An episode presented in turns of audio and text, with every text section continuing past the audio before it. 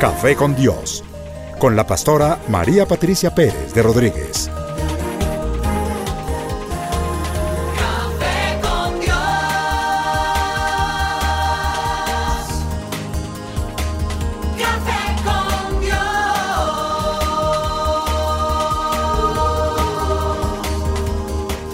Comparte desde la sala de los pastores un café hablando de la verdad y revelación de la palabra de Dios. Un vivir diario de la Biblia en nuestros días, con la pastora María Patricia Pérez de Rodríguez.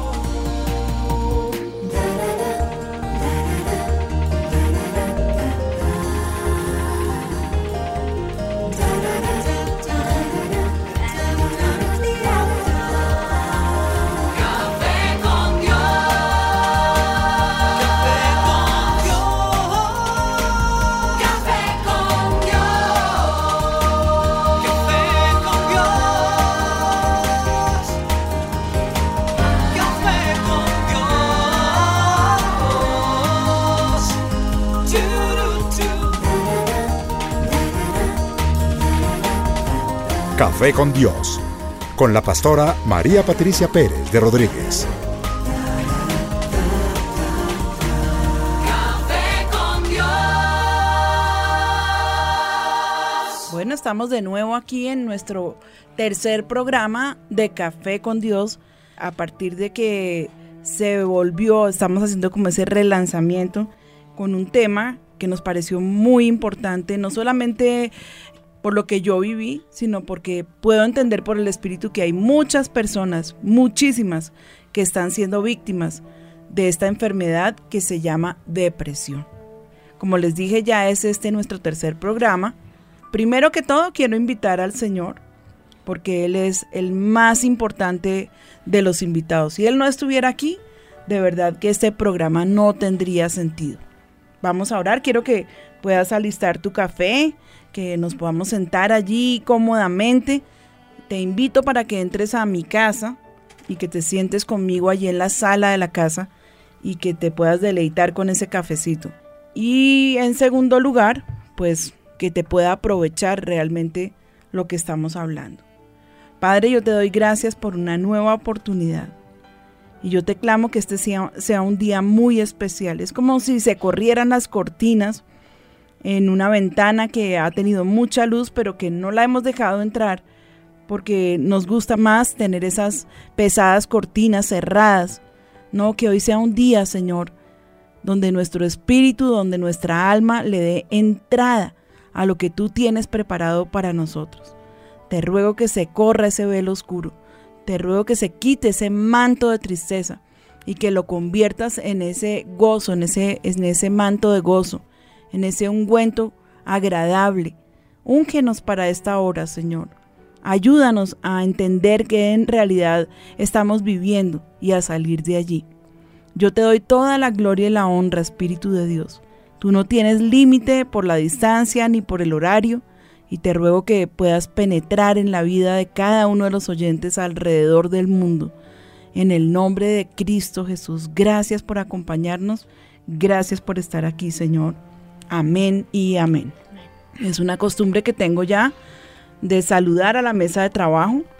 Hoy, como siempre, están aquí conmigo Mauricio, Orlando, Pastora, muy buenos días. ¿Cómo está? Bienvenida. De verdad que es un privilegio estar aquí compartiendo este café con Dios y desenmascarando este tema de la depresión. Gracias, Mau. Muchas gracias por la invitación. Pastora, estaba pensando cuando usted hizo el anuncio del programa, hizo como una promesa tácita que ha cumplido en cada uno de estos tres programas. Usted dijo algo así como que ustedes nos van a dejar entrar a sus casas, a sus salas, y nosotros los vamos a dejar entrar a nuestro corazón. Y es lo que hemos vivido en estos programas y estamos muy agradecidos. Amén. Gracias, Orly. Bueno, están conmigo esta mañana Danielita. Dani. Pastora, buenos días y pues qué alegría estar aquí sentada en este programa Café con Dios. Muchas gracias nuevamente por permitirme ser parte de este equipo y pues estamos listos para lo que Dios nos va a enseñar en este tercer programa de Café con Dios. Amén. Y tenemos a Liliana, que es quien me ha ayudado con esa investigación exhaustiva del tema. Lili. Buenos días a todos, gracias Patti por invitarme a tu programa, es una bendición, espero que sea también de bendición para los oyentes y poder disfrutar al lado tuyo este tema tan interesante. Qué bendición Patti, muchas gracias. Amén. Y también quiero saludar a Carolina y a Adriana Galeano, a Mauricio y a María C. Muchachos, gracias por estar aquí. Giovanni no sé, se me desapareció, pero él también hace parte de nuestra mesa de trabajo como que de todo el tiempo.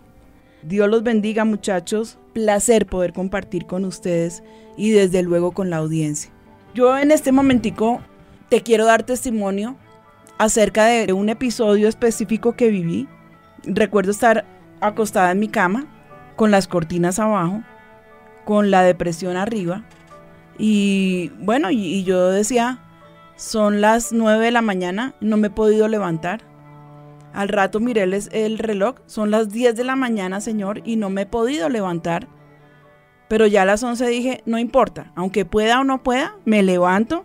Y yo tenía en esa época un cuartico anexo a mi habitación y ahí hice mi lugar secreto. Me fui gateando hasta ese lugar.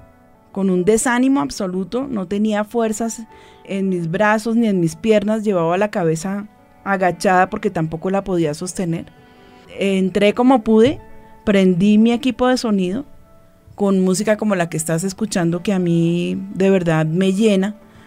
No solamente son los coros que hemos hecho, pero esa, esta música especialmente yo creo que el Señor creó estos CDs para mí, para mi tratamiento. Y prendí mi equipo de sonido y allí me boté a los pies del Señor. Tenía total ignorancia acerca de la enfermedad. Y le dije, Señor, yo tenía un texto en la pared de mi lugar secreto y decía, el día en que temo, yo en ti confío.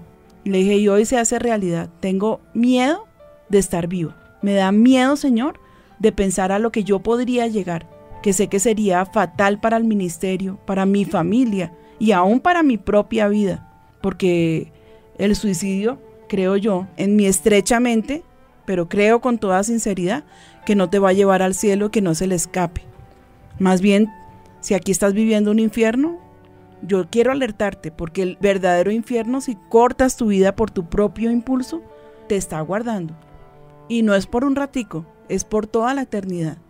Sí hay forma de salir de allí y es a través de un tratamiento. Que vayas en manos de un psiquiatra y que permitas que te pueda conducir hasta estabilizarte emocionalmente. Pero eh, el testimonio no terminó allí.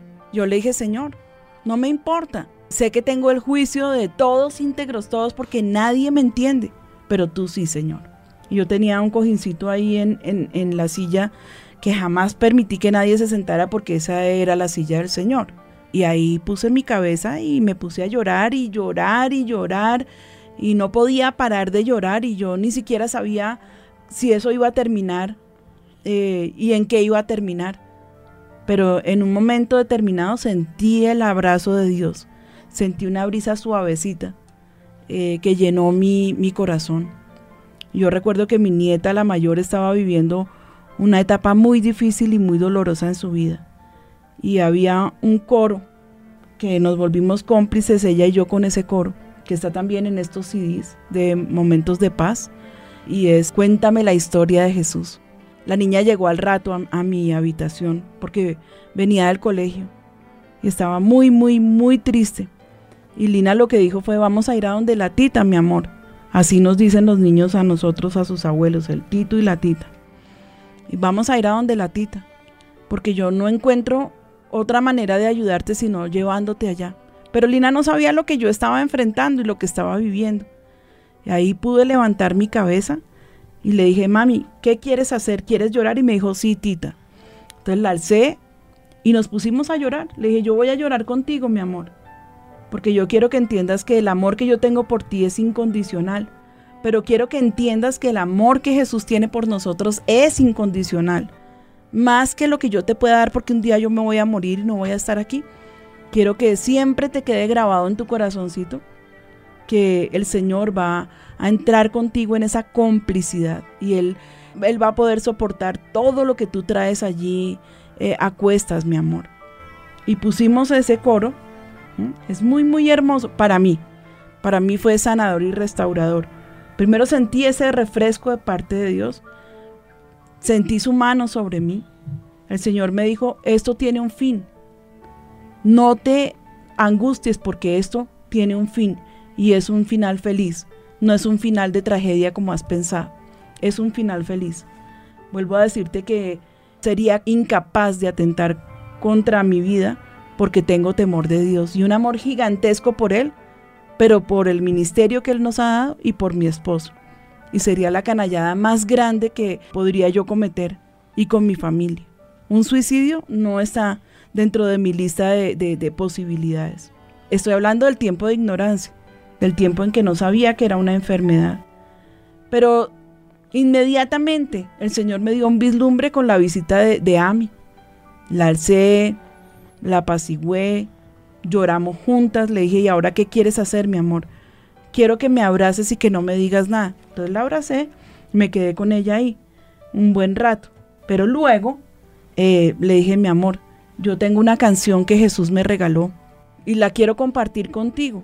Y quiero que esa sea nuestra canción. Quiero que la podamos compartir y que cada vez que estés triste te acuerdes de este momento, no de mí, pero de cómo Jesús nos dio la mano para salir de ese lugar, de ese estado, de esa tristeza que es casi que irreparable, la que estás viviendo ahorita. Y escuchamos la canción, juntas la escuchamos, lloramos y lloramos las dos, yo por mi dolor y ella por el suyo. Pero una vez que terminó la canción, me abrazó y me dijo, Tita, ahora ya me siento mucho mejor. Tenía sus ojitos hinchados. Ya me siento mejor. Y hoy aprendí algo, que puedo contar con el Señor. No importa la situación que yo esté viviendo. Que yo sé que al Señor le duele mi dolor y que Él está conmigo. Le dije, mi amor, aprendiste la verdadera lección. La verdadera lección no es eh, que yo esté contigo, ni tu mamá, ni el ser más hermoso sobre la tierra, sino que Jesús esté contigo. Y ahí es definitiva esa sanidad de tu alma, mi amor. Fue un momento muy personal, fue un momento muy, muy, muy emotivo, pero muy privado. Era entre ella y yo. Y hoy te lo quiero compartir, solamente para que sepas que Dios tiene cuidado de nosotros. Dios nos ensaña contra su creación. Dios es un Dios perfecto y precioso. Y hay un texto que yo compartí con la niña en ese día. Y para ella se ha vuelto importantísimo y se lo sabe de memoria. Está ahí en Romanos cuando dice que nada nos podrá separar del amor que es en Cristo Jesús. Como les dije, fue un momento muy emotivo, muy íntimo, muy personal con la niña. La niña en esa época hoy tiene 11 años, creo que tenía como 8, 8 añitos. Em, pero ya yo sé que, que nunca lo olvida. Si ella estuviera aquí y estuviera oyendo esa canción, y eh, un día que la montamos aquí en la iglesia y la tocaron, yo se lo dije a, a toda la audiencia, este coro es de mi nieta y es mío.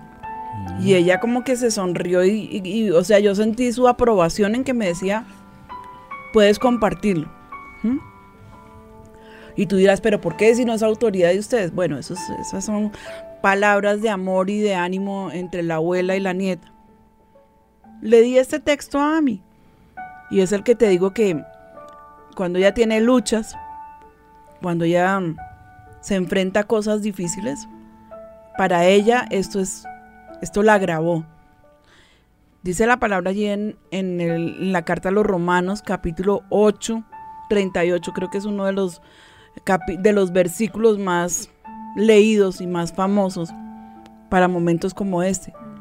Dice, por lo cual estoy seguro de que ni la muerte, ni la vida, ni ángeles, ni principados, ni potestades, ni lo presente, ni lo porvenir, ni lo alto, ni lo profundo, ni ninguna otra cosa creada nos podrá separar del amor de Dios, que es en Cristo Jesús, Señor nuestro. Solamente quiero que te deleites un poquito con, con esta música.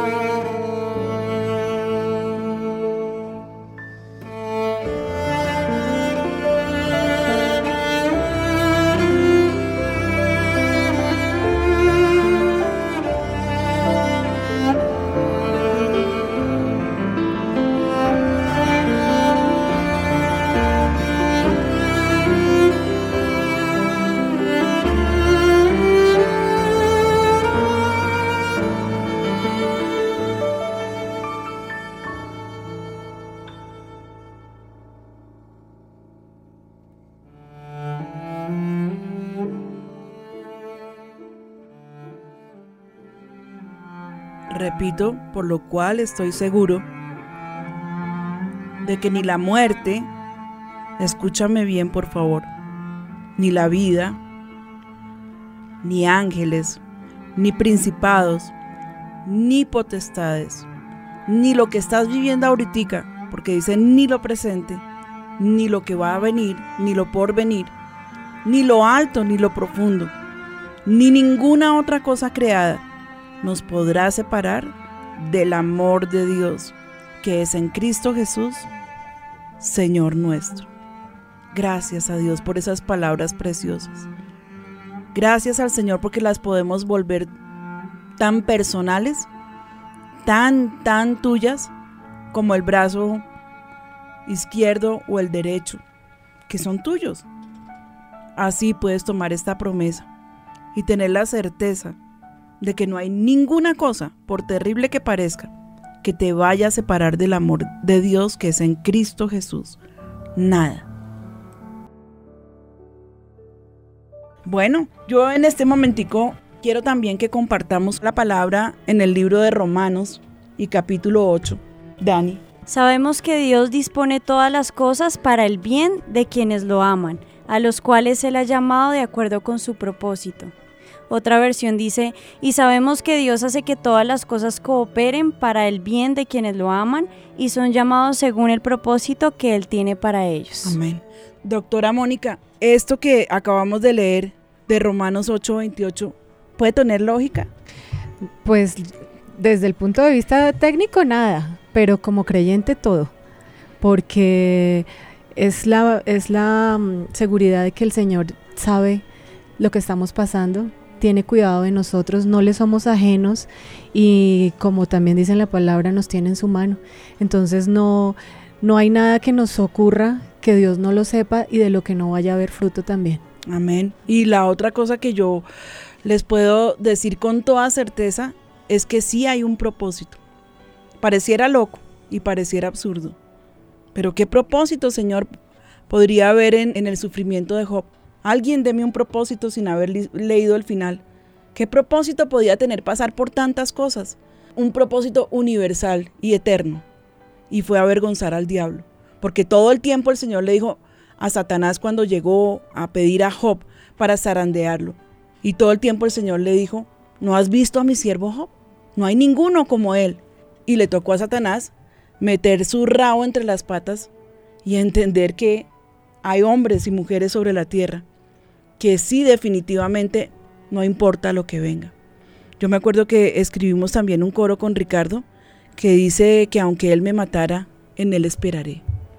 Todos esos coros que, que, se escribieron tienen un propósito y es dar a conocer un poquito de su gloria, un vislumbre de lo que nosotros vivimos espiritualmente. Y creo que nosotros, a los que amamos al Señor, sin importar lo que nos venga, puedo decirles que somos más que vencedores.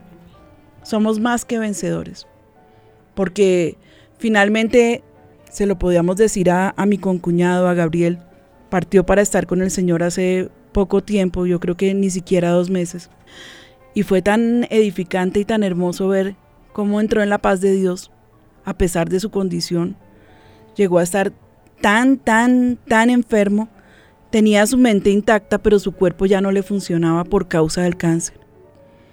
Y jamás lo vimos quejándose. Uno siempre llegaba al pie de su cama.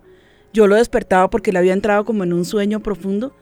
Yo le decía, Gabrielito, aquí estamos, Gabrielito, y abría los ojos y le decíamos, ¿cómo te sientes? Y levantaba el dedo. Bien. ¿Tienes dolor? Nada. Y partió con una paz y con una felicidad que lo que dejó fue un camino abierto para que los que tienen miedo a morirse, a llegar a ese estado y a esa condición, entiendan que, que hay un milagro de parte de Dios. Y decían, pero ¿cuál milagro si se murió? El milagro que Dios estuvo con él todo el tiempo, que su cáncer era recontra agresivo, pero que él no sintió dolor. Nunca tuvo dolor. Y si algún día se quejó que porque lo estaban eh, eh, haciendo su aseo y él tenía un tumor muy grande en la espalda, y entonces de pronto como que dijo, ay, fue mi chica, ¿no? Como que le dolió y luego eh, movía sus manos en señal de qué pena y se pasó esa noche pidiéndole perdón al Señor. y levantando sus manos al cielo y adorándolo aunque no podía casi prácticamente hablar. En la muerte también hay un triunfo y también hay un propósito.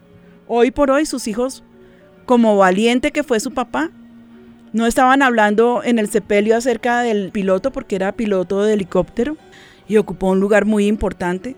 A ellos no les importó ni les descrestó para nada eso.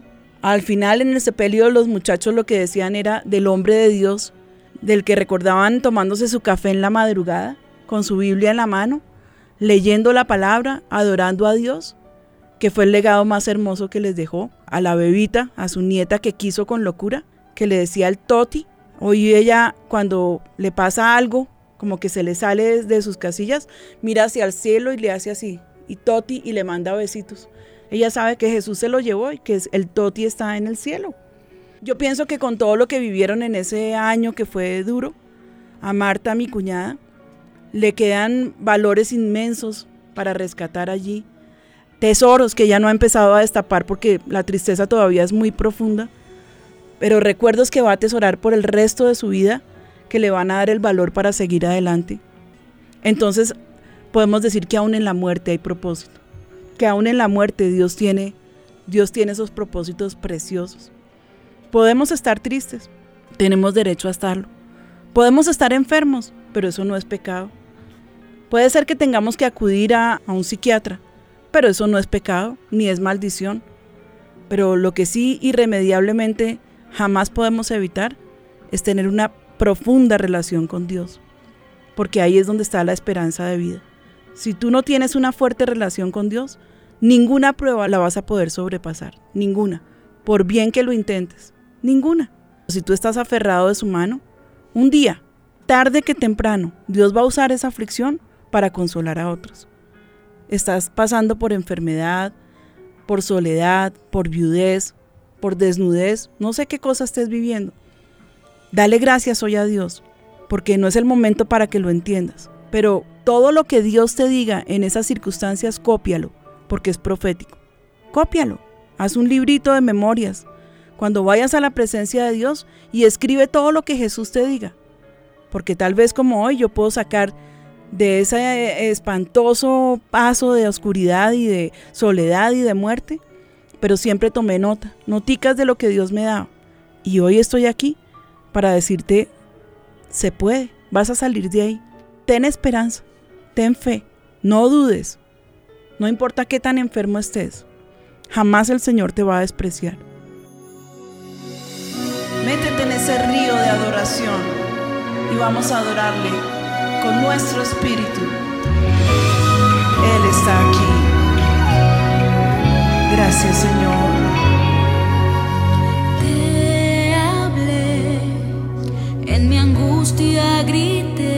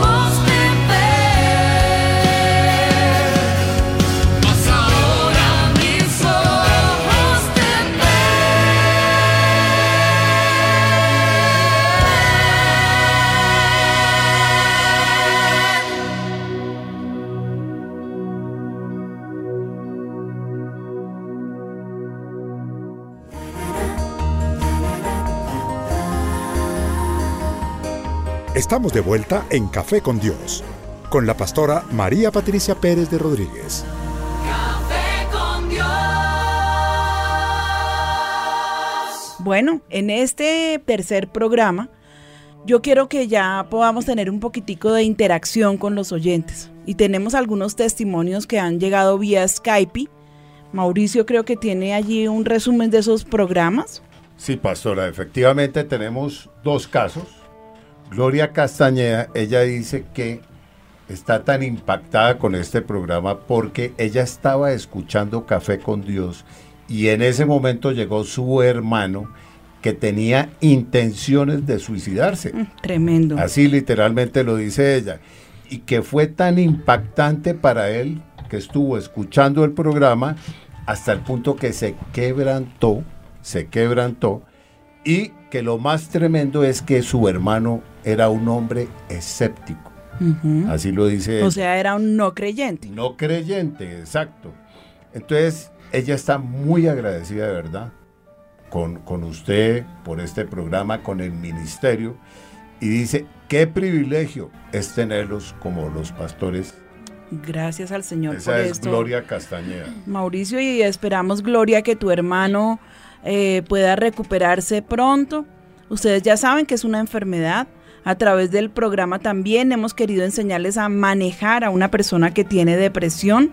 Y el mejor apoyo que tú le puedes dar, Gloria, y a otras personas que nos están escuchando y que tienen eh, miembros de su familia que están padeciendo de esta enfermedad, es la comprensión es el no presionarles. No les exijan tienen que, porque esa palabra tienes que eh, te pone en cortocircuito con, con lo que, o sea, sabes que tienes que hacer, pero es que tu cuerpo es incapaz de hacerlo y tu mente no tampoco tiene capacidad para aceptar que es un tienes que. Yo creo que era de las cosas que yo más detestaba cuando estuve viviendo ese episodio terrible que ya tocó fondo. Era en el buen ánimo de mi familia y en el deseo de quererme sacar de ese estado en el que me encontraba, entrar a mi habitación y decirme, tienes que, es que tienes que salir, tienes que ayudarte, tienes que eh, hacer esto, tienes que hacer aquello. Y yo no quería, no quería sencillamente porque ya me quedaba grande la vida. No sé si alguna vez te probaste los zapatos de tu mamá o de tu papá, como que eso es totalmente de la mano con los niños, el estar en los zapatos de papá o de mamá. Nos encantaba pequeñitos eh, eh, podernos poner los tacones de mamá, pero obvio nos quedaban enormes. Y ahí lo que hacíamos era torcernos los pies y, dañarle los zapatos a mamá y luego corra y escóndase porque viene la pela, ¿no? Y e- es un poquito eso. La vida se te vuelve en unos zapatos enormes que no puedes manejar, pero no porque no quieras, porque la verdad es que se te salió de las manos y es una situación que nos lleva a este grado de, como pudiéramos decir, de quererte enroscar. Y si el término en alguna otra nación es grosero, perdón, aquí en Colombia eh, tiene toda la validez. Es quererte enrollar, como pasar desapercibido. En alguno de estos programas Orlando dijo de una, una frase de una mujer que estaba muy enferma de depresión y que oraba a Dios que le mandara una enfermedad eh, a través de la cual eh, su familia se pudiera enterar que realmente estaba padeciendo de algo gravísimo y que pudieran tener un poquitico de misericordia con ella. Y no una depresión que por ser algo intangible, más o menos, no, no hay forma de, no hay un medidor y todo lo que tú sientes no te lo estás inventando. También siento la urgencia de, de aclarar en este momento que existen las personas manipuladoras que les gusta llamar la atención, que quieren que todo el mundo se vuelque hacia ellas y entonces pueden estar inventándose una enfermedad que no tienen para poder se- que la gente sienta conmiseración acerca de ellos. Y esto pues es fácil de entenderlo, porque es, es sencillamente manipulación y Dios lo sacará a luz. Pero si tienes un paciente en casa con este tipo de enfermedad y puedes haber escuchado a través del programa más o menos los síntomas, acompáñale con amor. Tu oración es vital. Tu ayuno, porque la persona que está enferma es incapaz de orar o de ayunar por ella misma. No puede, no se puede, es imposible. Y quiero también que compartamos un testimonio más, Mauricio. Claro que sí, pastora. Hay una persona que dio un testimonio en uno de los servicios de cómo este programa que usted ha hecho de, de la depresión tocó su vida y realmente fue de gran bendición para ella. Escuchémoslo. Pastor, yo escuché el programa de la pastora Café con Dios que hablaba de la depresión, pues yo no sabía si estaba enferma, llevé, llevo muchos años con depresión, eh, pero no sabía que era una enfermedad, pues también como la pastora decía, se siente uno culpable porque uno dice dónde está su fe, tantos años de conocer al Señor, pero cuando escuché el programa de la pastora me identifiqué con todo. Tremendo. Y el Señor esta mañana me dijo que me iba a liberar. Que te iba a liberar. Ese es el Señor. Gracias, Señor. Saben una cosa, la verdad nos hace libres. Y eso fue lo que hizo la pastora con el programa Café con Dios. Desenmascarar una mentira porque no, e- no era desenmascarar una enfermedad, sino al acusador de los que sufrían esa enfermedad. Hubo un tiempo donde se decía que la gente que estaba enferma era pecado. Y la gente se afligía muchísimo en la iglesia en vez de gozarse.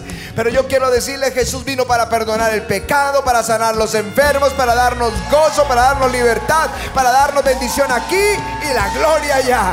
Eres libre hoy de tu enfermedad. Démosle gloria, démosle gloria. Poderoso, pastora. Usted no se imagina lo que ha sido el impacto de este programa.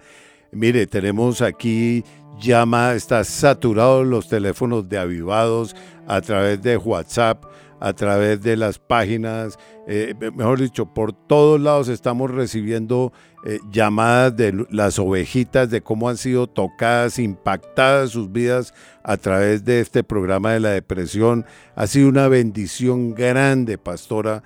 Y aquí tenemos, para que usted lo vea, una pregunta de María Rivera debido a una situación que ella está pasando, porque la está pasando en este momento.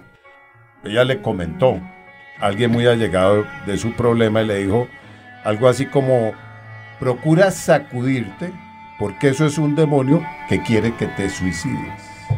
Porque ella le contó que ella salía con sus amigos, se divertía, se reía y por la noche cuando llegaba a su casa se sentía vacía, sentía ganas de llorar, no tenía fuerzas, incluso llegó un momento en que ni siquiera quería ir a su trabajo, o ni siquiera quiere ir a su trabajo, que es lo que le está pasando a ella.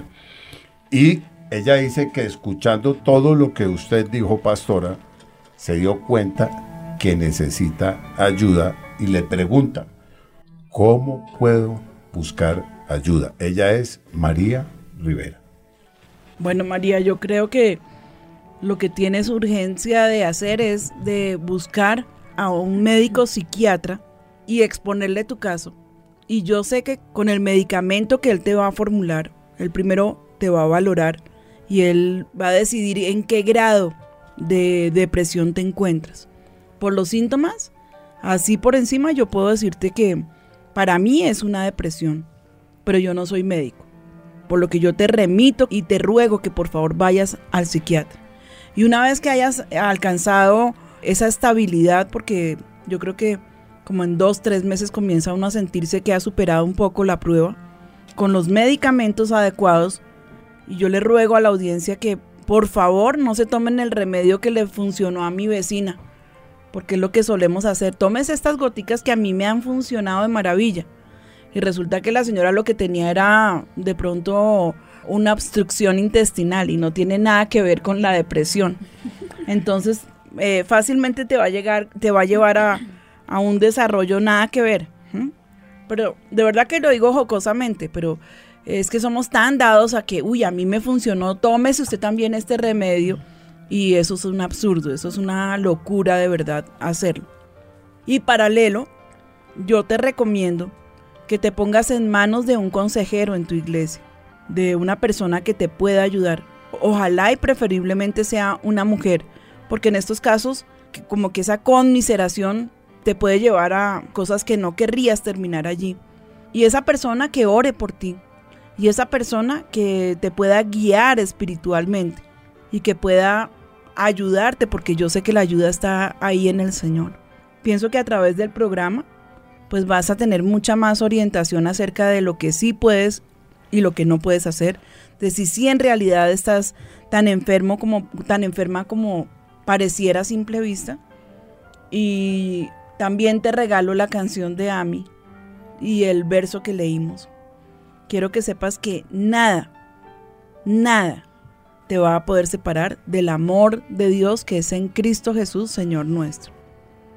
María, oro por ti, me llevo esa carga de oración por ti por cada uno que ha estado enviando sus preguntas y sus necesidades aquí al programa. Vamos a estar clamándole al Señor para que tú puedas ver prontamente esa liberación, porque es una liberación enfrentar a ese enemigo que se llama depresión. También estaba leyendo en estos días acerca de las personas que han sufrido esa depresión profunda y me encuentro con Abraham Lincoln, este gran estadista norteamericano. La gente lo reconocía por ser un hombre eh, que según ellos decían que estaba no, no en depresión porque no se usaba el término, no lo conocían, sino en una profunda melancolía, que era un hombre melancólico, que su mirada era una mirada muy triste. Habían quienes decían que era una persona como, eh, o sea, tan inteligente, tan especial, pero que una nube gris lo rodeaba y se sentía todo el tiempo esa nube gris sobre Abraham Lincoln. Y entonces alguna vez escribe esta frase que dice, Ahora soy la persona más miserable que vive en el mundo. Si lo que siento fuera equivalentemente distribuido a toda la raza humana, no habría ni una cara sonriente en la tierra. Tremendo lo que él sentía. Y yo inmediatamente me pude identificar y dije justamente lo que uno siente. Pero Liliana también estaba explorando en, en esta área y ella tiene el testimonio de Van Gogh, el famoso pintor al que llamaban el loco de pelo rojo. Lili. Sí, Patti, muchas gracias. Imagínate que estuvimos investigando y hay una lista de personajes que sufrieron de depresión. Está entre ellos, que ya tú habías mencionado, Abraham Lincoln, está el pintor Monet, está Beethoven, Winston Churchill, está Roosevelt, está Vincent Van Gogh, que es una de las biografías que me impresionó y quería compartirte un poquito de esta. Era un pintor holandés, pero era el mayor de seis hermanos y su padre era un pastor protestante. Tuvo una relación muy apegada a su hermano que se llamaba Teo él era, o sea, la característica de este pintor era por la utilización de los colores. Creo que para la época estaba como fuera de tono. No sé, era como eh, llamativo por tantos colores que usaba para la época en la cual vivía. Tuvo varios fracasos sentimentales y esto lo llevó pues a como ahondar más en la depresión. Se trasladó de allí de donde nació a París y dice que trabajó como profesor, ayudante de un pastor metodista pues me parece tremendo porque, o sea, tuvo, o sea, varias, eh, se ligó como a la religión un poco, pero pues vemos que su final fue tristemente y lamentablemente pues quitó su vida. Trabajó como profesor, ayudó a un pastor metodista y fue empleado de una librería allí en París. Él dice que tenía como una carga como espiritual de su fe, que él tenía como la misma pasión de su papá, él quería ser como su papá, pastor, y dice que esta vocación que él sentía lo llevó a Ámsterdam, donde hizo sus estudios teológicos, pero al tiempo lo suspendió. Y también otra cosa que también importante de eso fue que él eh, llevó, o sea, fue un tiempo como a tener una visión como misionera y estuvo con los mineros allá en los socavones y él le impresionó tanto como esa miseria, así como esa desolación que en la cual vivían y trabajaban estas personas que dice que su crisis espiritual fue creciendo y yo me imagino que esto también ayudó para que él pues sufriera esta depresión de la cual habla su biografía. Otra cosa súper importante también de este personaje es que siempre él sentía soledad y decía que esa soledad se le hacía insoportable. A él lo reconocían porque era de pelo y de barba roja. Y, como les decía, de, por sus característicos colores que utilizaban sus pinturas. Luego volvió a París nuevamente, donde él estuvo viviendo en una casa amarilla porque esta casa estaba pintada con las paredes amarillas. Y él decía que para no estar solo, él invitaba a varios artistas a que compartieran con él. Y allí se hizo un amigo, de la cual él un día, en un arrebato de estos de depresión que tenía, fue y lo agredió con una navaja de afeitar y pues eh, fue un arranque, me imagino, como de ira y él luego se sintió pues avergonzado, arrepentido y lo que hizo fue que él se arrancó y se cortó el lóbulo de la oreja y lo mandó a su amigo como una señal de arrepentimiento y de, de perdón hacia la reacción que él había tenido. Pues un poco como no sé, fuera de lugar porque pues yo no me arrancaría un pedazo de la oreja ni se lo mandaría a alguien. Este amigo, de la cual también hace eh, hincapié allí en su biografía, le recetó o lo llevó a que se hiciera un tratamiento homeopático. Él lo hizo, pero con el transcurrir de los tiempos pensaron que este eh, tratamiento había surtido efecto y que él estaba mucho mejor, pero sea, se equivocaron totalmente y después pidió ser ingresado a un hospital psiquiátrico allí en París.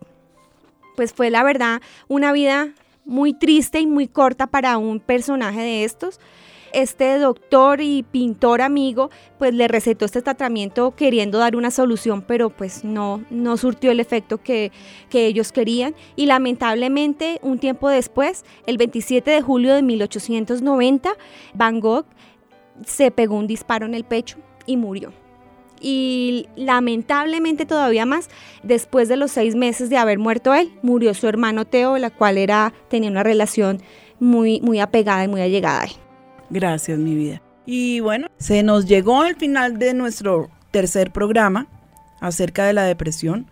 Yo espero en Dios que, que, te haya sido de utilidad todo lo que hemos estado hablando y testificando. Mi oración a Dios para que te ayude a salir de allí. A todos los creyentes, pedirle al Señor que te bendiga en este día maravilloso, en este día especial, que puedas asomarte a la ventana. No importa lo que, lo que veas allí, si está oscuro, si está el sol, eh, si hay nubes, no importa. Pero que sepas que más allá de esas nubes está el Señor, el dador de la vida. Y con Él también tienes todas sus promesas. Qué rico que aprendas a ser un lector de la palabra ávido por cada día más de Él. Si tú no vas a la palabra, nunca te vas a enterar de cuántas bellezas, cuántas promesas, cuántas bendiciones, cuántos ejemplos y testimonios Dios ha dejado allí escritos para darnos guía. Para nosotros, los pastores Rodríguez, la Biblia es nuestro rector. Todo lo que se hace en este lugar es porque está allí plasmado en la palabra. Y no sobra que te digas si no lo sabes, si apenas eres un creyente, que toda la Biblia, toda, de tapa a tapa, fue inspirada por el Espíritu Santo de Dios.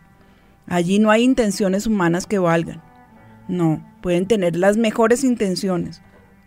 Eh, Ricardo, cuando nosotros iniciamos nuestra fe en Cristo, em, le llegaban libros.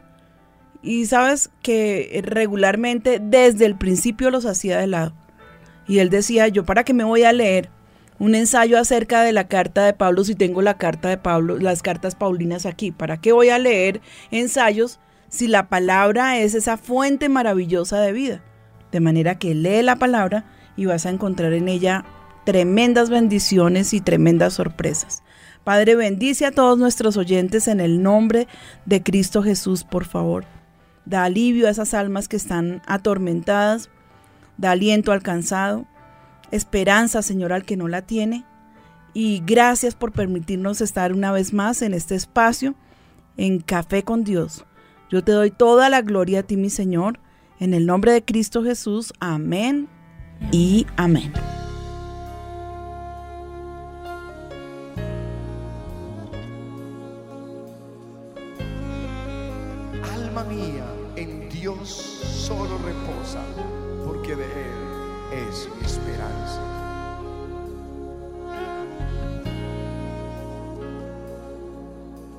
Vuelve la esperanza a tu pueblo.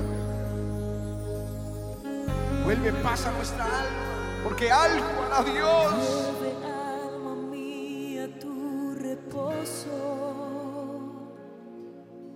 Bendice alma mía a tu rey. Dile, vuélvete a tu reposo. Vuélvete a tu reposo. Porque Él porque Él te ha hecho bien. Porque Él te ha hecho bien. El bulevar me tomaste. Me diste alas para volar a ti. Para volar a ti. Vuelve a tu reposo, espérame. Vuelve porque Él te ha hecho bien.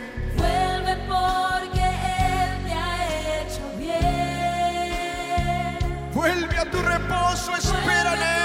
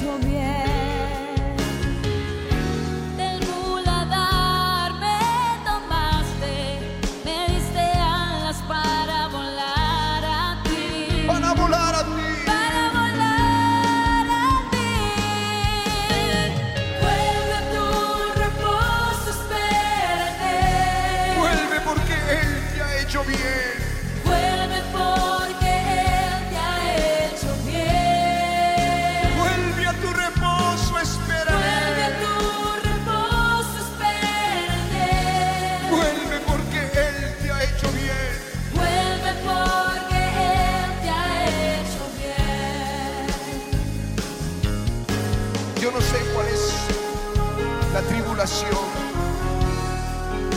Pero no pierdan la esperanza hasta que venga la palabra de Dios. Cuando viene la palabra de Dios viene la fe y entras en otro nivel, ese es diferente de la esperanza, entras en la fe que es la que te da la victoria.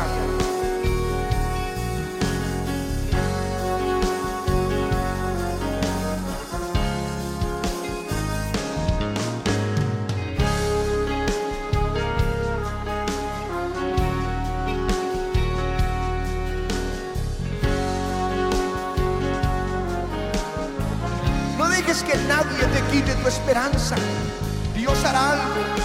Dios hará algo. Vuélvelo un lema tuyo. Dios hará algo. Cuando todavía no sabes lo que Dios va a hacer, no te rindas. Dios hará algo. Dios hará algo. Vuelve porque Él te ha hecho bien.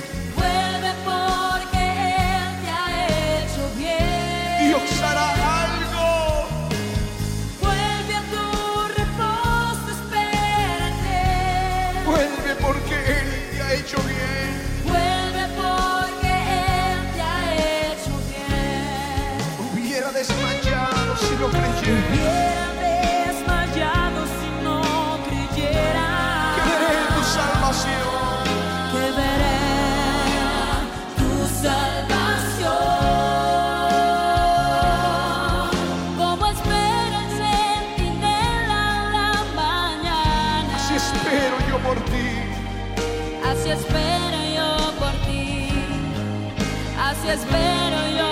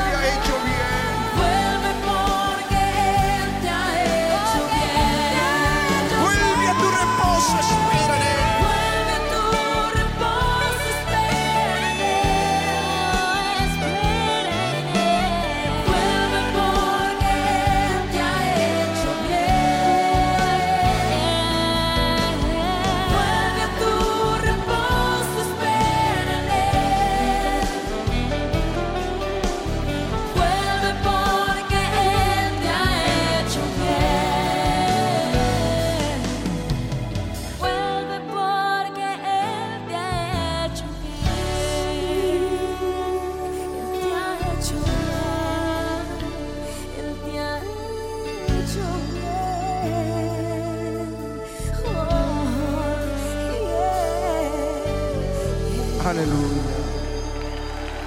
Hallelujah. Hallelujah. Gloria.